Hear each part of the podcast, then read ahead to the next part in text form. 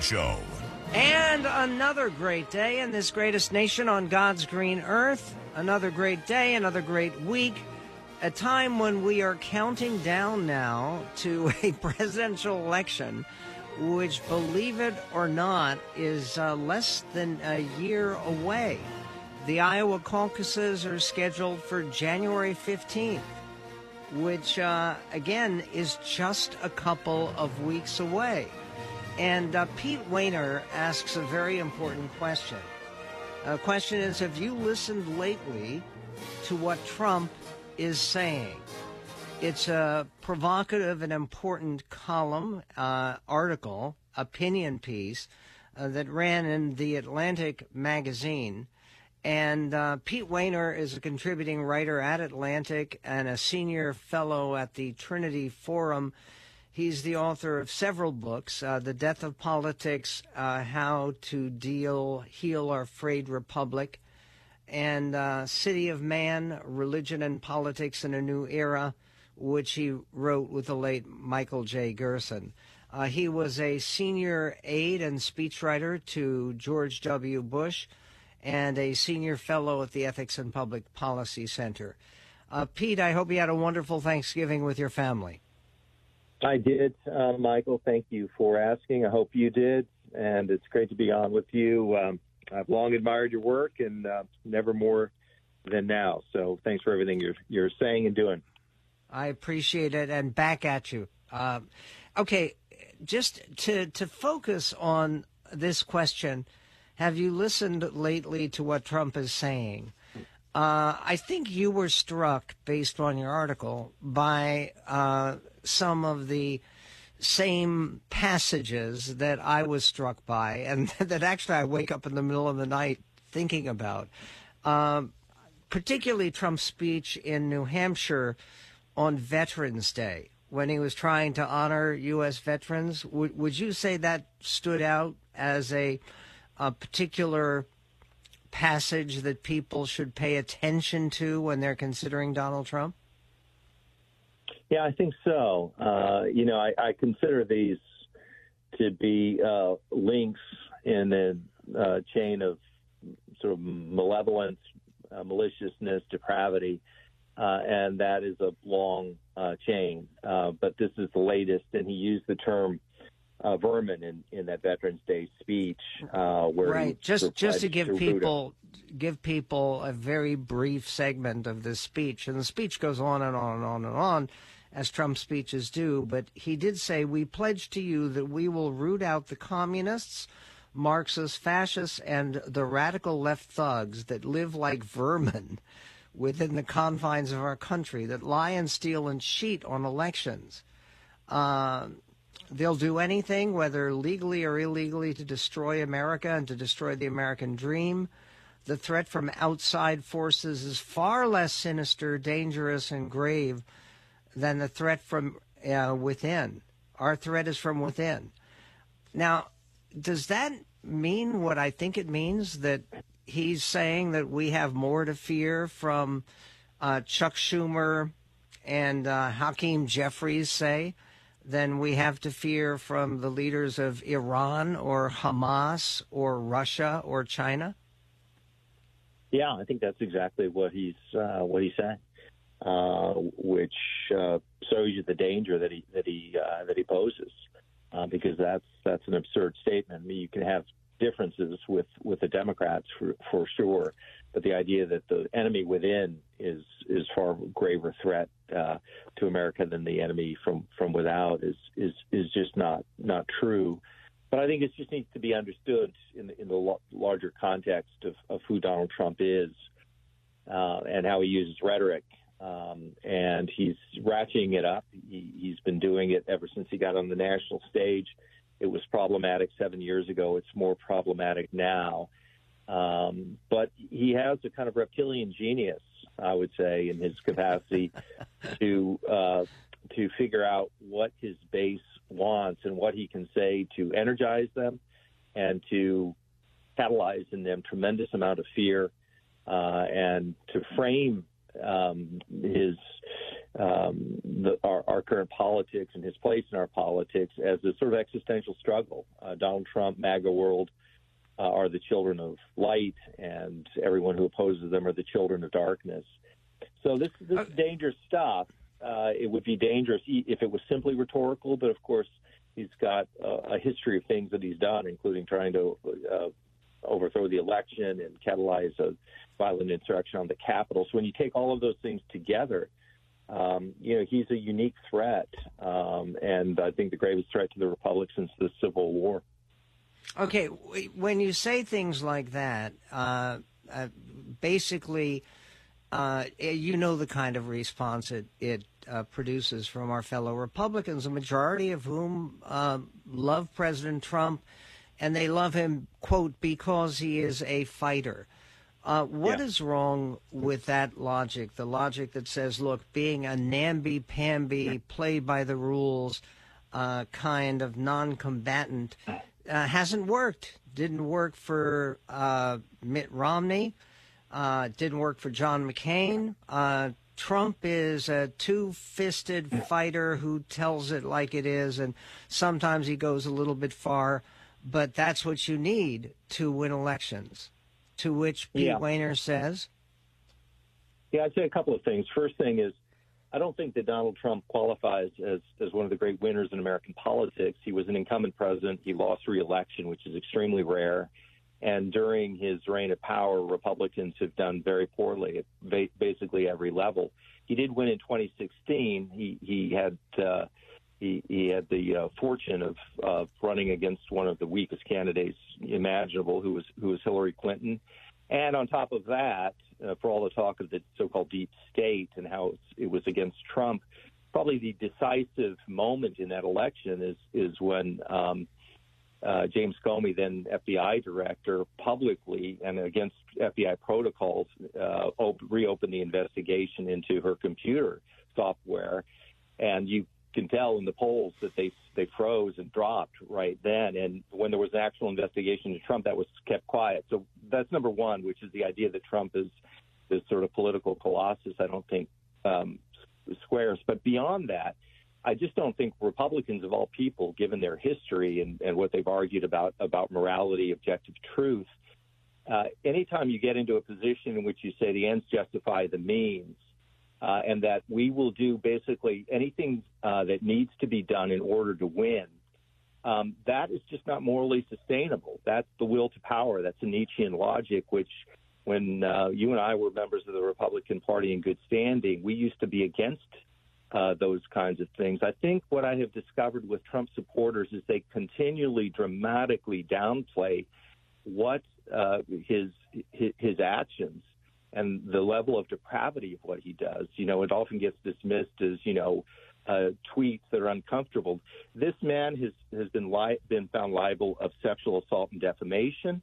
He's been indicted four times, 91 counts. He's been impeached twice. He's been uh, found guilty of bank fraud and charity fraud. As I said, he tried to overturn an election. He uh, instigated a violent assault on the Capitol. He accused the Joint Chiefs, former Joint Chiefs of Staff Mark Milley of treason and suggested he should be he should be executed. He's threatened judges and prosecutors. I mean, the list goes on and on and on. And the question is, when is it enough for Republicans? Okay, what so the, the, the question the question the question really is, which we will get to. So, what happens with this election? Uh, because, uh, look, President Trump is a controversial candidate. Uh, there is a big segment of the Republican Party that feels Pete Wehner as you do, but it's not a majority. So, what happens and where do we go? And what do we do to save America? It's a tough time out there. Wars going on, uh, economic hardship. Uh, we'll talk to Pete Wehner about where we go next. Coming up on the show. And on the Michael Medved Show, talking with uh, Peter Wehner, who is a contributing writer at Atlantic. He is the author of a very challenging piece uh, called Have You Listened Lately to What Trump is Saying? To bring us up to date with something that Trump is saying uh, and to get uh, Pete's reaction to it the Trump campaign has already begun fundraising uh, off of a decision by Americans for Prosperity Actions, uh, which is the Koch network, to endorse uh, Nikki Haley uh, today. And the uh, Trump uh, solicitation derided the Koch backed super PAC as a corrupt network of globalist RINO donors. A Patriot, with just hours to go until the 11:30 end of the month fundraising deadline, a corrupt network of globalist RINO donors announced they're going to spend tens of millions of dollars to prop up a puppet GOP candidate to try to defeat us in the primary. Voting begins in only 48 days, and these RINO backstabbers are now going to launch a last-minute vicious assault against us in the early primary states. Uh, your your response, Pete Wehner. Well, I, am glad that there uh, there are donors uh, that are rallying around Nikki Haley. I think that makes a lot of uh, a lot of sense um, because the best thing that can happen to the Republican Party morally, uh, and I think politically too, is for Trump to be stopped, and she would be, a, I think, a very good alternative in terms of the Trump uh, campaign's attack. Um, you know, that's par for the course. I mean, that's that's what you would expect. One thing I'd say is when they describe these sort of globalist Republican, RINO Republicans, um, actually what they are, uh, who they are attacking, are people who were traditional conservative Republicans. Um, these are not the MAGA world is, are not conservative Republicans; they're populists, and they have moved away on some pretty key foundational issues uh, of the Republican Party that were shaped by Ronald Reagan and really um, continued for a generation or, or, or more. So um, they are the ones that are that are breaking with conservatism. I agree that what Trump represents is the modern day Republican Party. What I would say though is that the modern Republican Party is not a conservative party, and I'm a conservative. It's a populist party, and it's a particularly ugly brand of populism. And as long as the Republican Party represents that kind of ugly populism, in addition to the corruptions of Donald Trump, it's certainly not a party that I, would feel comfortable being a, a part of. Well, you you for years were affiliated with the Ethics and Public Policy Center. You were an outspoken uh, and, if I may say, devout and dedicated uh, evangelical Christian leader, certainly a thought leader in that regard. What do you make of the fact you acknowledge it in your article that uh, 81% of self described evangelical or born again Christians uh, say they have a favorable view of Donald Trump? Yeah, I think it's a damning statistic, uh, which indicates or underscores a damning reality, which is for a lot of white evangelical Christians, um, Donald Trump is is not someone that they're reluctantly willing to uh, accept um, because the alternative is is the progressive left. He's a figure that um, energizes them, that inspires them, uh, that they even view him in, in, many quarters as a figure of reverence. And um, you know the fact that people who claim to be followers of Jesus would have so much devotion to a figure who is uh, more antithetical to the teachings of Jesus and what I would argue is the Jesus ethic or, or a proper Christian and biblical ethic. Um, that they that they would be so supportive of of, of that kind of figure.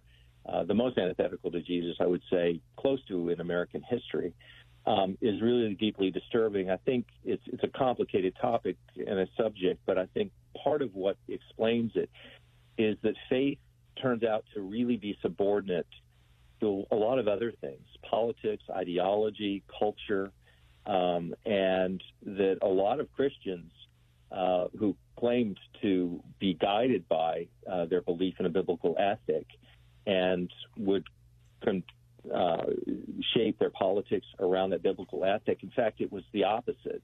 That politics, partisanship, and um, and and uh, um, uh, and culture are the driving forces, and they take uh, the, the scriptures and but basically proof text and and reconfigure it to support those pre-existing attitudes and ideologies. And it turns well, out this is this is this is ugly. Pete. Pete, you're bringing up.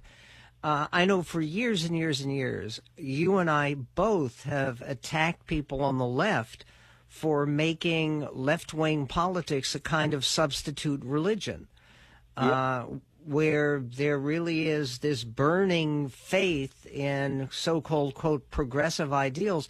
What you're saying is we right now have some of the same danger on the Republican side of things of uh, using our political convictions as the basis to build a whole religion around, which is kind of backward.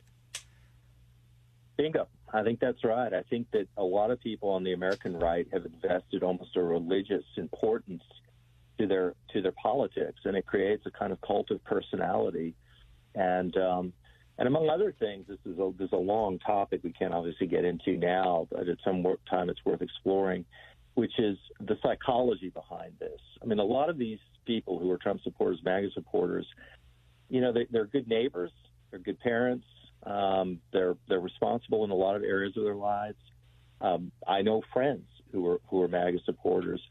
Um, so these are people who are not morally defective, uh, you know, at their core, and yet they've somehow been able to pledge allegiance to this figure uh, who, who who is a man of depra- depravity and borderless corruption, and how that has happened is uh, is not just worrying, but psychologically fascinating because the capacity of the human mind to rationalize and justify uh, certain priors, certain predispositions that we want. And it's part of human nature, but it's it's so acute at this point. Um, and I think that is a lot of what explains how people who insist that they're they're uh, devoted Christians can find themselves supporting somebody like Donald Trump. Um, so, again, fascinating piece. Uh, are you uh, listening to what? Have you listened lately to what Trump is saying? Worth listening to what Trump is saying. Absolutely, he could be the next president or the new president. And uh, also, always worthwhile to listen and to read and to learn from Peter Wehner. Uh, some of his recent work is posted up at our website at michaelmedved.com. Uh, we will be right back with a uh, left wing crazy who accuses the Israelis of ethnic cleansing. Coming up on the Medved Show. Your voice will matter. The Michael Medved Show. So I just got one question for you. Are you fired up? Your outlet Are you ready to go? for outrage. Fired up. This is the Michael Medved Show. Let's go change the world. And on the Michael Medved Show, uh, subscribe today uh, for our new Substack newsletter, Michael Medved's Context, placing today's big events in the perspective of an honest assessment, I've just added that, of our past and future. Uh, go to michaelmedved.substack.com and sign up today. And by the way, if you sign up today, tomorrow we're we're planning to do a podcast that uh, begins to look at some of the myths that people believe in and cherish about the Middle East conflict. And one of those myths that's very explosive and controversial because it's all wrong is the association that people make between the great, great tragedy of the Holocaust and then the creation of the modern day state of Israel 75 years ago. Uh, did that uh, really act as a cause and effect, or is that a fiction? And why does that fiction persist? We'll go to that. Uh, check it out at uh, Michael uh, uh. Uh, one very prominent uh, critic of Israel. She's actually Palestinian American. She's a professor at Rutgers. Her uncle is Saeb Erekat, who used to be a primary aide to Yasser Arafat and leading uh, basically the Palestinian side in negotiations with uh, Israel about various issues. In any event, Noura Erakat uh, was on NBC with Joy Reid and had this to say about what is going on right now in the war between Hamas and uh, Israel. Clip 12. I've actually been really clear that I think that Israel has waged, now we're on day 52, uh, campaign campaign that is not a military campaign, but what is very clearly an ethnic cleansing campaign that has not achieved any military advantage. After 52 days and an incredible humanitarian toll of 14,800 deaths, including 6,000 children, 4,000 women, 36,000 injured, 60 journalists, where my colleague Mouin Rabbani points out that Israel has killed more UN staffers than Hamas leaders. They have not not achieved anything through that uh, through that campaign, that onslaught of what legal scholars and genocide scholars has described as genocidal. In fact, the, the agreement that they had just agreed to in terms of the exchange of hostages uh, for hostages, many of these Palestinians should be understood as hostages, as they they not they're not prisoners. They did not have adequate due process. Okay, and she continues the the idea of ethnic cleansing is truly bizarre. First of all, because Israel, if it wanted to do ethnic cleansing, uh, why didn't they do it while they were in control of Gaza? During the years that Israel was in control of Gaza from 1967 until 2005, the Palestinian population of Gaza quadrupled. More Palestinians moved there. They had more children. The population grew. And generally, since what Palestinians call the Nakba, the catastrophe, which is the creation of the state of Israel, the Palestinian population everywhere, including among Israeli citizens, has exploded. It's gotten larger. This is not ethnic cleansing. And the idea that uh, uh, you, you claim ethnic cleansing against a group that is 20% of your population in Israel proper, and they vote, and they elect members of the Knesset, they have a member of the Supreme Court.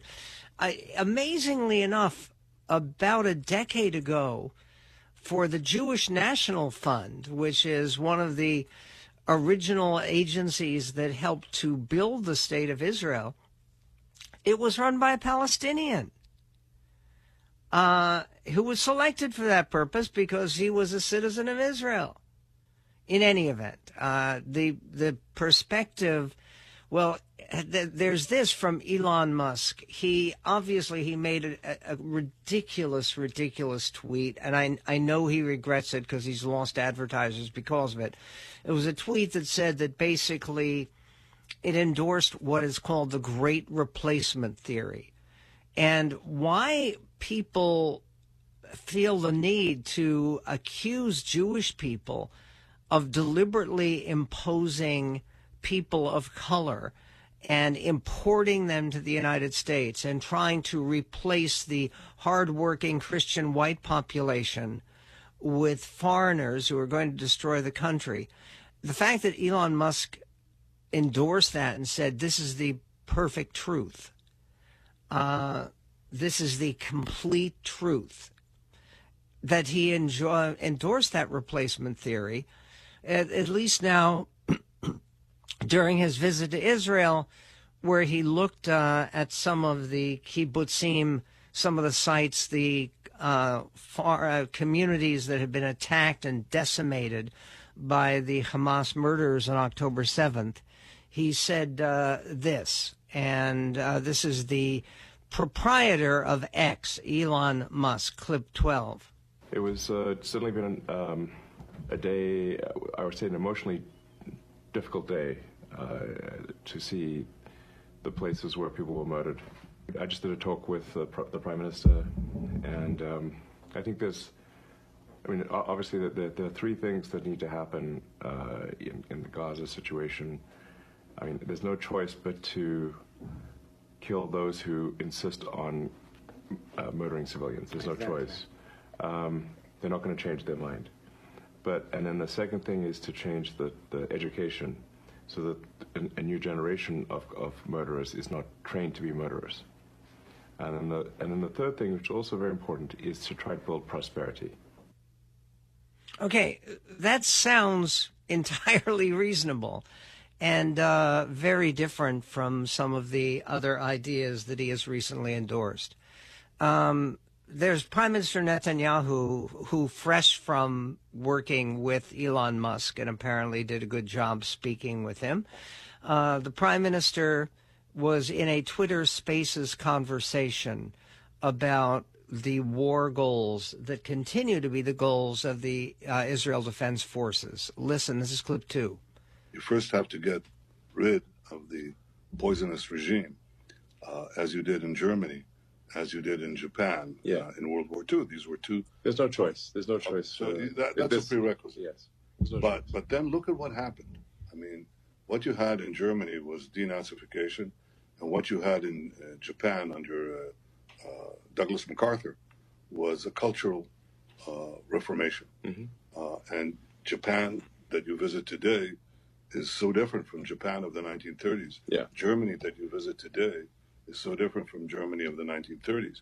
Well, is that possible in the Arab world? And I categorically say, of course it is, because we've seen it already in two places. We've seen it in the Gulf states, and we see that when you visit Dubai or when you visit uh, Abu Dhabi uh, or when you visit Bahrain, you see something entirely different. Sure. There was, in fact, a cultural change there.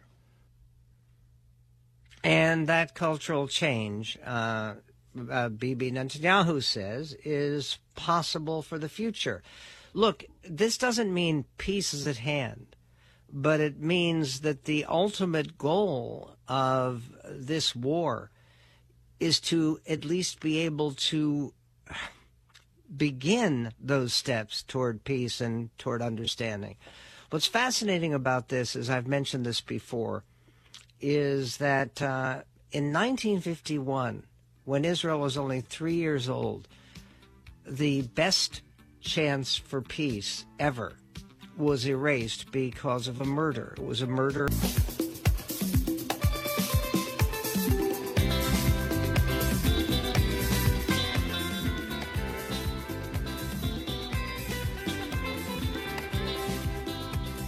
And on the Michael Medved show, there's a story uh, out of New York City, and it's it's just one of those most unbelievable things that makes me, when I read this, uh, slap my forehead and really wonder what's happening to our country. I mean, what is going on with our country?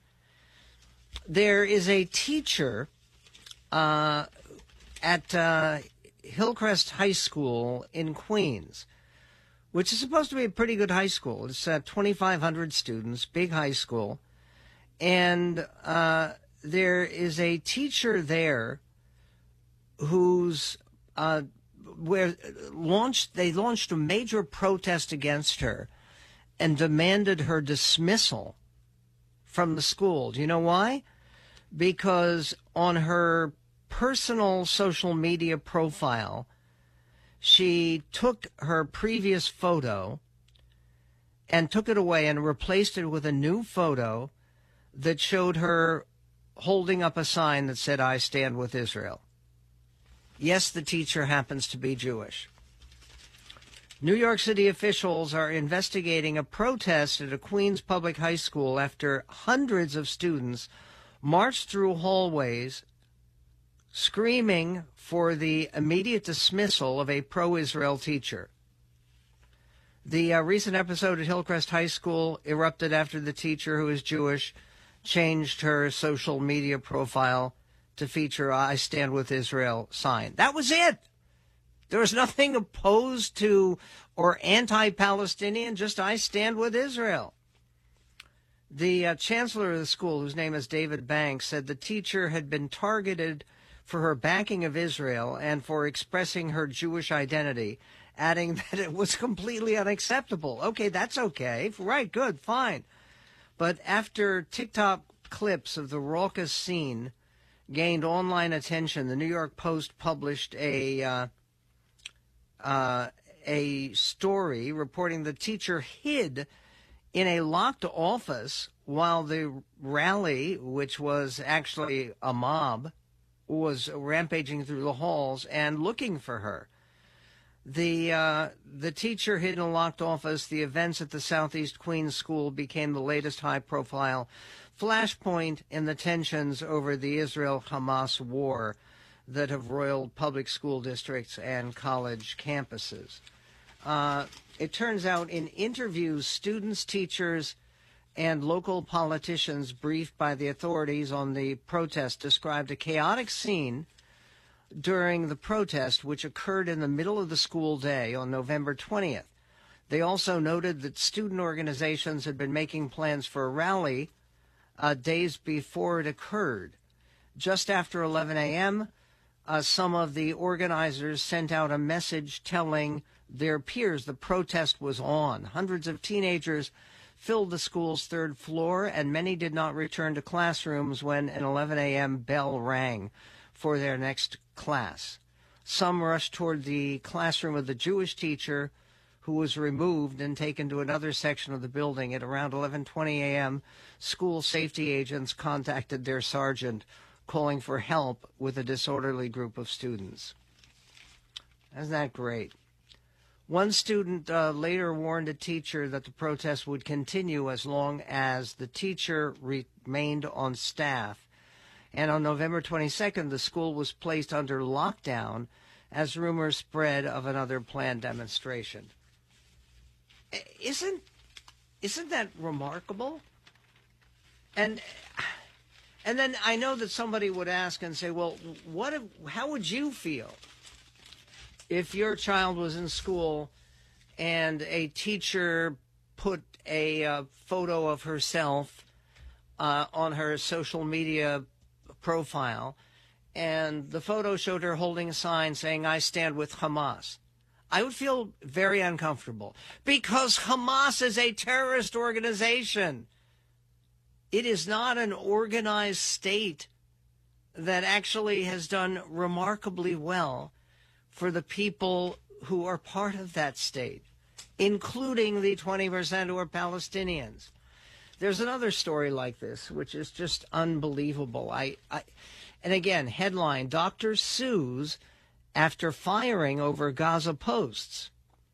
And it begins: A prominent doctor is suing NYU Langone Health after he was fired as director of its cancer center over his social media postings about the Israel Hamas war. Now, I immediately read that and said, oh, he must be getting fired because he expressed support for Hamas. No!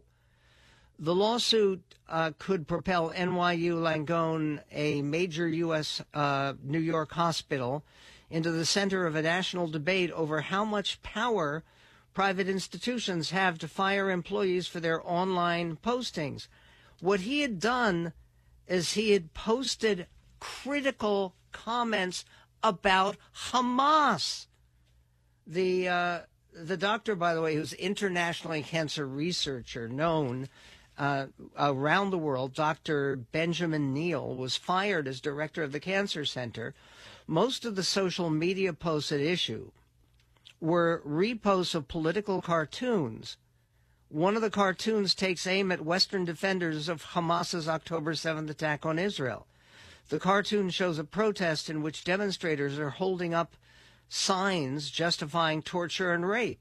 Another cartoon questions whether negotiating a two state solution is viable with Hamas in power. And because somebody posts somebody else's cartoons like that, he's going to lose a job at a major hospital.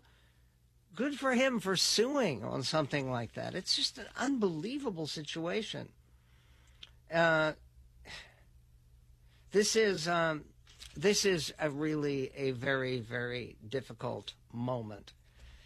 And yes, we'll continue talking about it, but we will also continue talking about uh, a movie that is now airing on Netflix, and uh, it's a an audacious film. It's a personal triumph for Bradley Cooper, but it's a triumph for him not just because of his makeup and because of the prosthetic nose they fitted him with. The movie, it's the Leonard Bernstein story. It's called Maestro. Listen.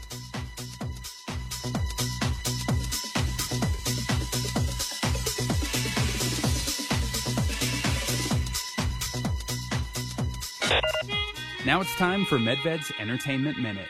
Maybe you've heard something about the prosthetic nose that was used to disguise Bradley Cooper in the starring role in a movie that he also directed about the immortal composer and conductor Leonard Bernstein. It's called Maestro, now streaming on Netflix. Hello, I'm Lenny. He can be the first great American conductor. There's a price for being in my brother's orbit, you know that. That's Sarah Silverman as the great musician's sister, warning away his potential wife, Felicia Montealegre, brilliantly played by Carey Mulligan. Much more than the other recent conductor movie, Tar with Cate Blanchett, this film glorifies the work of leading a symphony orchestra and covers decades of an indelible artist's life and loves. Rated R for sexual content and some fleeting language. Three stars for Maestro. Not quite a masterwork, but indelibly impressive. And also terribly, terribly sad uh, because uh, it's a story of a marriage that was tormented by the fact that the uh, husband was at least somewhat closeted gay male. And uh, yes, it's complicated. And uh, no, the movie is not for young children. But uh, for anyone who cares about music or artistry or even great acting, the um, for for people who are used to seeing Leonard Bernstein uh, before his death in 1990, seeing him on TV and every, the, the the ability by Bradley Cooper to capture this indelible personality, extraordinary. Next time on the Medved Show, who are the most popular politicians in the country right now in 2023? And the Washington Post has a, an editorial saying that schools should ban smartphones all together, all together. And is that even possible to do? Uh, 97% of teens report using their phones during the school day right now. Are you going to go after those 97%? And uh, we'll also talk about the evangelical case for U.S. military aid to Ukraine. Uh, why is this a religious issue? We'll talk about that and much more, and uh, continue taking a look at how the temporary pause in violence is working out for hostage exchanges and more for this greatest nation on God's green earth. For special discounts on history shows, check out MedvedHistoryStore.com.